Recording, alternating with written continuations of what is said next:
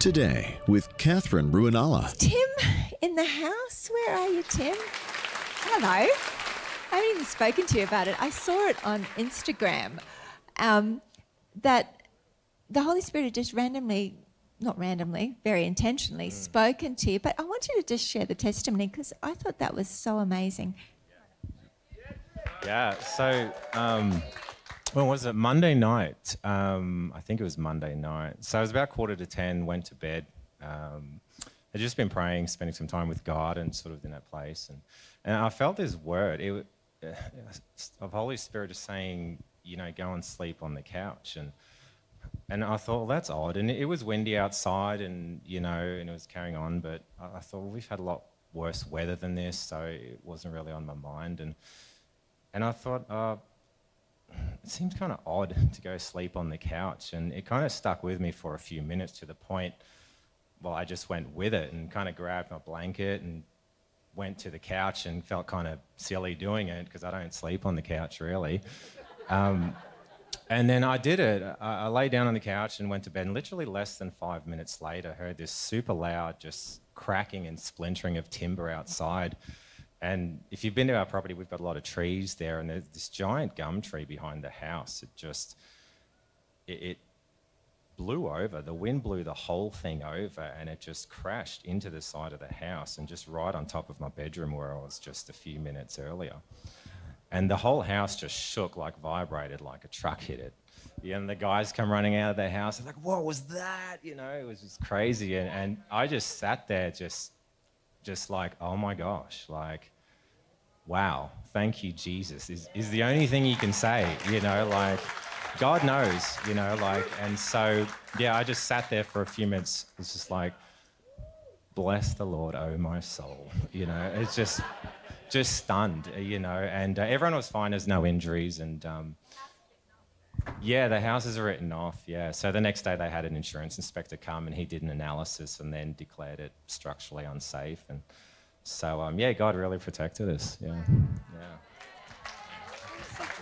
It's so encouraging. Like eh, we've had so much rain that um, you know the the wind just caused the tree to topple and right on his bedroom, right through the roof, and right where he would have been sleeping. But the Lord He's so amazing. You know, and you must have he must have felt a bit silly, like get up and go and sleep on the couch. Like, what? But I'm so grateful that he, he listened to the voice of the Holy Spirit and uh, just saved him. And now we have he has a testimony of, wow, look how kind God is. Look how he is so he's so so good. And so I love hearing testimonies like that. We've been getting testimonies sent in. I, I should have had it in front of me, but maybe I'll share it on Sunday Someone sent in a testimony this week saying uh, they'd asked for prayer, um, having had two heart attacks. Um, they were going into their specialist, and uh, but when they had after prayer, when they had their tests, the doctor said there there is no evidence of your heart attacks at all. There is no scar tissue, there's no evidence you've ever had a heart attack. Your, your heart's been completely healed, which I just think is so wonderful. And, and we love to hear these testimonies. We'd love to collect them during the week. Um, if the Lord has touched you and healed you in these last few weeks, and if you could uh, send them through to us or let us know, because we'd love to be able to share those testimonies on Friday to encourage people uh, to have faith and I do encourage you to, to come expectant.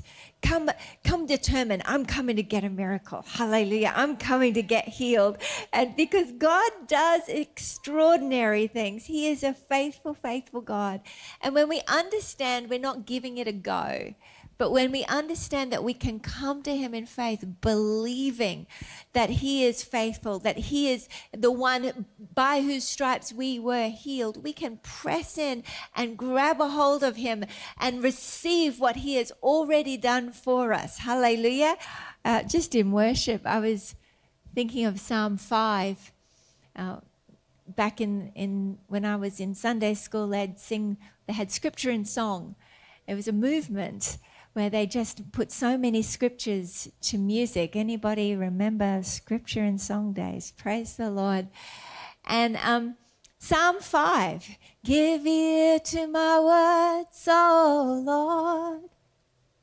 Consider my meditation. I love that you can learn a whole psalm in a song. Hearken unto the voice of my cry, my King and my God. For unto thee will I pray. My voice shalt thou hear in the morning. O Lord, in the morning will I direct my prayer unto thee and will look up. You know, I was thinking about that tonight and thinking, you know, the Lord so loves the sound of your voice. And God loves it when we come to Him and we just lay it all out before Him. We bring Him our heart, we bring Him our prayers, we, we let Him hear our voice. No, I was um, the other night, I, I just rang my eldest daughter who's married now, and I was just talking, talking to her about a day, and she talked for about 20 minutes on her drive to touch football just uh, just talking about you know all the things that are going on. And i just sat there with so much delight just thinking she's enjoying being able to just put it all out and talk to me. And I, I, my, as a mother it's like oh i love it when my kids talk to me i love it when they feel safe to lay out their heart before me but how much more does our Heavenly Father love it when we come to Him and we just put out the pieces of our heart on the altar, when we come in the morning and we say, Good morning, Lord, here I am. Here I am, our Father who is in heaven, hallowed be your name. Your kingdom come, your will be done on earth as it is in heaven. Give us this day our daily bread, and we go through the asking and whatever we ask, the Bible says we can have. And God wants us to ask with an attitude that just as Esther went in before the king and was waiting to see if he'd extend the scepter, God has already extended the scepter to you and I. And he, he's saying to us, not, not what the king said to Esther. Esther. The king said to Esther, Up to half my kingdom, what do you want? But our king is saying, it's my good pleasure to give you the kingdom. Like, there is no good thing I will withhold from those who love me. And when we approach Him in faith and actually believe that He is wanting us to talk to Him, that He is looking forward to hearing our heart, to hearing our ask, to hearing all the things. I tell Him all the things, put it all out all the things. Oh, I'm anxious about this. I'm worried about this. And you know what? He's there going, Oh, I love the sound of her voice. He doesn't sit there going, Oh, man, she goes on. He doesn't think, Man, good that I'm God. Otherwise, how would you have patience for this? He actually takes delight in the fact that I'm approaching him in faith. And God delights in the sound of your voice. It says here in verse 11 of Psalm 5 But let all who take refuge in you be glad, let them ever sing for joy. You might feel a little silly singing by yourself to the Lord, but I tell you, there's more pleasure in His heart over hearing your voice sing to Him, worship Him, than you could really understand. We sang tonight uh, this is how I fight my battles. But do you understand that praise really is a weapon? That when you're struggling, when you're finding a, a struggle to try and get a breakthrough, as you start to praise God, as you start to give Him thanks, as you actually open your mouth and just sing, it's astonishing how the presence of God comes because the Bible says that He inhabits the praises of His people. Now we know He'll never leave us or forsake us. But in Psalm 36, if you want to turn there, if you've got your Bibles, um, if you're on your phone, you got your Bible on your phone, don't turn there, just listen to me and I will read it to you. Because otherwise the notifications come and then I have to try and get you back. So what? Look at me. I know how it works. Hallelujah. Psalm 36. How precious, verse 7. All right, let's start at verse 5 because it's delicious. Your loving kindness, O Lord, extends to the heavens. Your faithfulness reaches to the skies. Your righteousness is like the mountains of God. Your judgments are like great deep, like a great deep. O Lord, you preserve man and beast. How precious is your loving kindness, O God. And the children of men take refuge in the shadow of your wings. They drink their fill of the abundance of your house, and you give them to drink of the river of your delights. For with you is the fountain of life. In your light, we see light. Hallelujah. So when you come before the Lord and you just begin to sing to Him, whatever He pops in your heart, whatever, as you actually open your mouth and deliberately make a noise and begin to praise Him, all that the enemy is trying to come against you suddenly it cannot stand because as you lift up the name of Jesus, at the name of Jesus, every knee shall bow, every tongue confess that Jesus Christ is Lord. As you begin to praise, you are going to war, you are waging war, and the enemy cannot stand the sound of the praise of the one that he hates. Hallelujah. He tried to kill the Son of God, thought he'd won, but praise God. Jesus had a better plan. And when the enemy is coming in and he's looking like, I'm gonna, I'm gonna finish him off, you can thank God, thank you, Jesus, that you have a better plan. You make all things work together for the good of those who love you and are called according to your purpose. Hallelujah. And so there's something about it. Actually singing. We sometimes we let Spotify do the singing for us or um, or whatever it is, whatever platform you use. And I love, I love to be able to listen to worship. I love it. But there's something about actually your voice, whether it's musical or not, it doesn't matter. You're by yourself with God, and God says, Your voice to me is lovely. And you actually opening your mouth and singing to Him. I remember when I was just in my early 20s, I, had, I didn't know how to pray and uh, you know, I heard about binding and loosing. I'm like, hey, what are you supposed to bind and what are you supposed to loose? I get so confused. I didn't know. I just didn't know anything much. And I said, help God. How do I do this spiritual warfare? And he said, praise. Worship me. Praise me. And you know, I've discovered that when I'm in a battle, if you you know it, when you're in the middle of a a battle where you, the thoughts are coming and you're struggling to break through. Does anybody else have these battles go on in their heads? Yeah, sometimes three o'clock in the morning. Praise the Lord. But you know, you when when the battle is raging, the answer isn't trying to find your way through or even reason your way out of it. The way out of it is to open your mouth and let the praise of God start coming out. Because when you do that, the enemy scatters. Hallelujah. And in his light, we see light. Ah. Oh, why was I down there fighting that battle down there when all I had to do was ascend up here? They shall mount up on wings like eagles instead of fighting with the crows down here. They'll come up, they just come up higher. Eagles do that. As they, they, as they go up higher, birds that are harassing them, and I, I watch them in our, uh, at our property. I see we, we sometimes get wedge-tailed eagles, and the birds go crazy when an eagle comes in because they're, you know, they're terrified.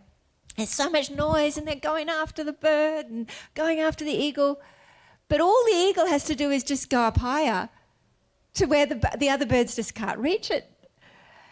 And that's what happens as we start to praise. Instead of being under attack, we come up above and then, oh, we get a new perspective. We realize, hallelujah, we're soaring above it all. We're seated with Him in heavenly places. Hallelujah.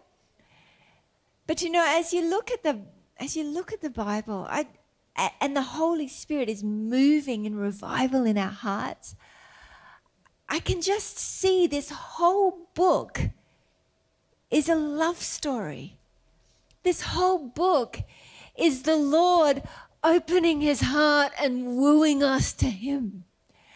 And it's beautiful. We looked a while back at um, Hosea chapter 6, verse 6. And some of you may know the verse as, For I desire mercy, not sacrifice, rather than sacrifice. But in my New King James that Carsten encouraged us to get, it says, um, I desire loyalty, not sacrifice. And I thought, mercy and loyalty are just such different words. How did the translators get themselves into this space where they're, is it, is it mercy or is it loyalty? They don't even seem similar words. But when you go and look it up in the Hebrew, it's actually the word there is, is meaning kindness toward God. In other words, the Lord's saying, I desire your heart, not your sacrifice. I'm not looking for your religious obligation. I'm looking for your heart. Kindness toward God. Have mercy on my aching heart that is longing to hear your voice that is longing to lavish love on you. And that is who God is. His desire is to lavish his love on us. Ephesians chapter 3 has this uh, uh, Paul praying for all the saints, that's us who believe in Jesus, have received him as Savior. He's praying that God would strengthen us with might by his Spirit that we would be able to be rooted and grounded in this love, that we'd know Christ dwelling in our heart through faith, and that we would be able to comprehend together with all the saints what is the height and the depth, the width and the breadth, the love of God that passes knowledge, that we'd be filled to overflowing with all the fullness of God. His heart is that we would recognize His love is beyond what we could ever comprehend. John chapter 4 is that we read the story about the woman at the well. And Jesus is there, the disciples have gone off to find some food, and Jesus has a conversation with this Samaritan woman. And he sits there and he, he speaks to her and he says, If you only knew who you were talking to, you'd ask me for living water. And he intrigues her, like, living water? Where do I get this living water? I'd like this living water so I don't have to keep trudging out here every day. Tell me about this living water.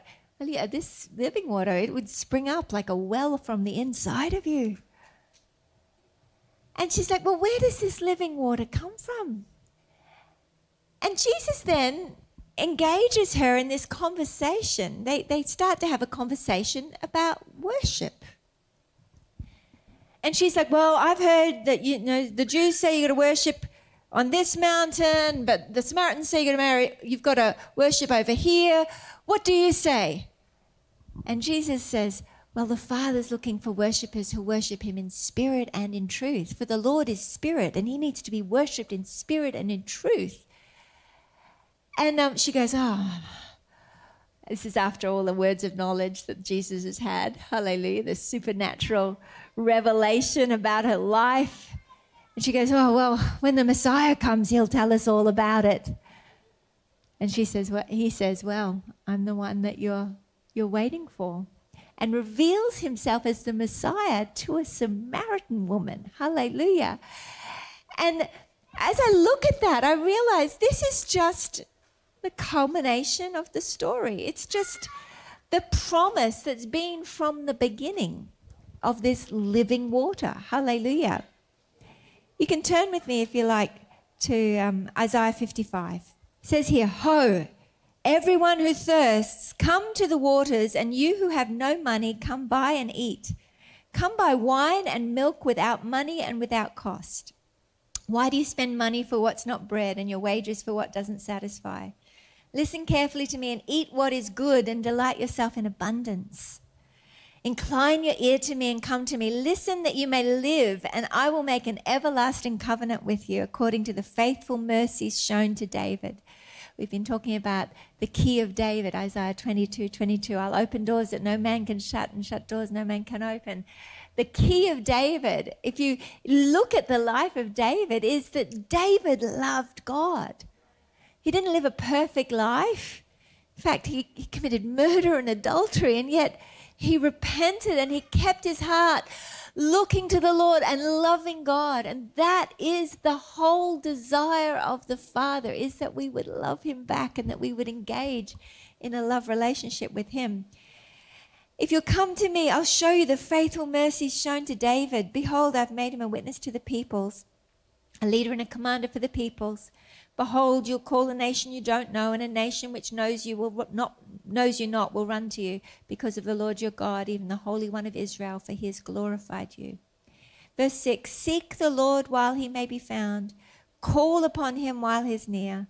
Let the wicked forsake his way, and the unrighteous man his thoughts, and let him return to the Lord, for he will have compassion on him, and to our God, for he will abundantly pardon. For my thoughts are not your thoughts, nor are your ways my ways, declares the Lord. For as high as the heavens are higher than the earth, so are my ways higher than your ways, and my thoughts higher than your thoughts. Often we'll quote these verses out of context and we'll go, yeah, God's thoughts are much higher than my thoughts. But in context, you read this, God's saying that Return to me, and I'll have compassion on you, and I'll abundantly pardon you, for my thoughts are higher than your thoughts. Our thoughts look at it and think, well, I'm going to have to pay for that sin for a long time. I've disqualified myself. I'm going to, oh, well, well, I've messed it up now. Maybe at least he'll, maybe he'll accept me. We think like the prodigal son that thinks, well, I've really blown it. Maybe he'll just, because he's good, maybe he'll just let me come and work on the farm and, and, and earn a living. And we forget that God's ways are higher than our ways. The father of the prodigal son, when he saw his son coming home, he ran to him, wrapped his arms around him, called for a ring and a robe and shoes, and had a party because his ways are higher than our ways. Our ways say, We've blown it, we don't deserve mercy. But God's ways are, I delight to abundantly pardon, I delight to show you compassion, I want to lavish love on you. And this lavish love, it's, it's just intense. I was reading here in um, Isaiah the other day, just it's such an amazing book. And it says, he says, I will set your foundations. Here it is, Isaiah 54 11. O afflicted one, storm tossed and not comforted, behold, I will set your stones in antimony, and your foundations I will lay in sapphires. I don't know is there any builders in the house? You build, uh, well, foundations, like seriously, you don't get to see them after the buildings got going, right? It's, it's not even visible. Why would you lay your fa- his, the foundations in sapphires? I will lay your foundation in sa- your foundations I will lay in sapphires. Moreover, I will make your battlements of rubies and your gates of crystal and your entire wall of precious stones. This is the lavish love of God that, that He would even lay your foundations in sapphires. This is extravagant. And your battlements in rubies and your walls of precious stones. It's like there is nothing too hard for God. There is nothing that He doesn't delight to do. As you come before Him in the morning and go, Oh Lord, in the morning will I direct my prayer he's there going, oh, I love the sound of your voice. Oh, it's so good to hear. Angels, come and look. Isn't she beautiful? Oh, what can we do today? Ask me. I'll give you the nations as your inheritance. Come on, ask me. Let me hear your voice. You and I together will mount up on wings like eagles. You and I together will will scale the heights. We'll we'll leap and skip on the mountaintops together. You and I will take the glory of my name and we'll cause the world to know me so that we can all come together, so that we can all be family and enjoy eternal life together. Let's run together into the harvest field. Come, let's go. Oh, isn't she lovely? And you haven't even had your coffee yet.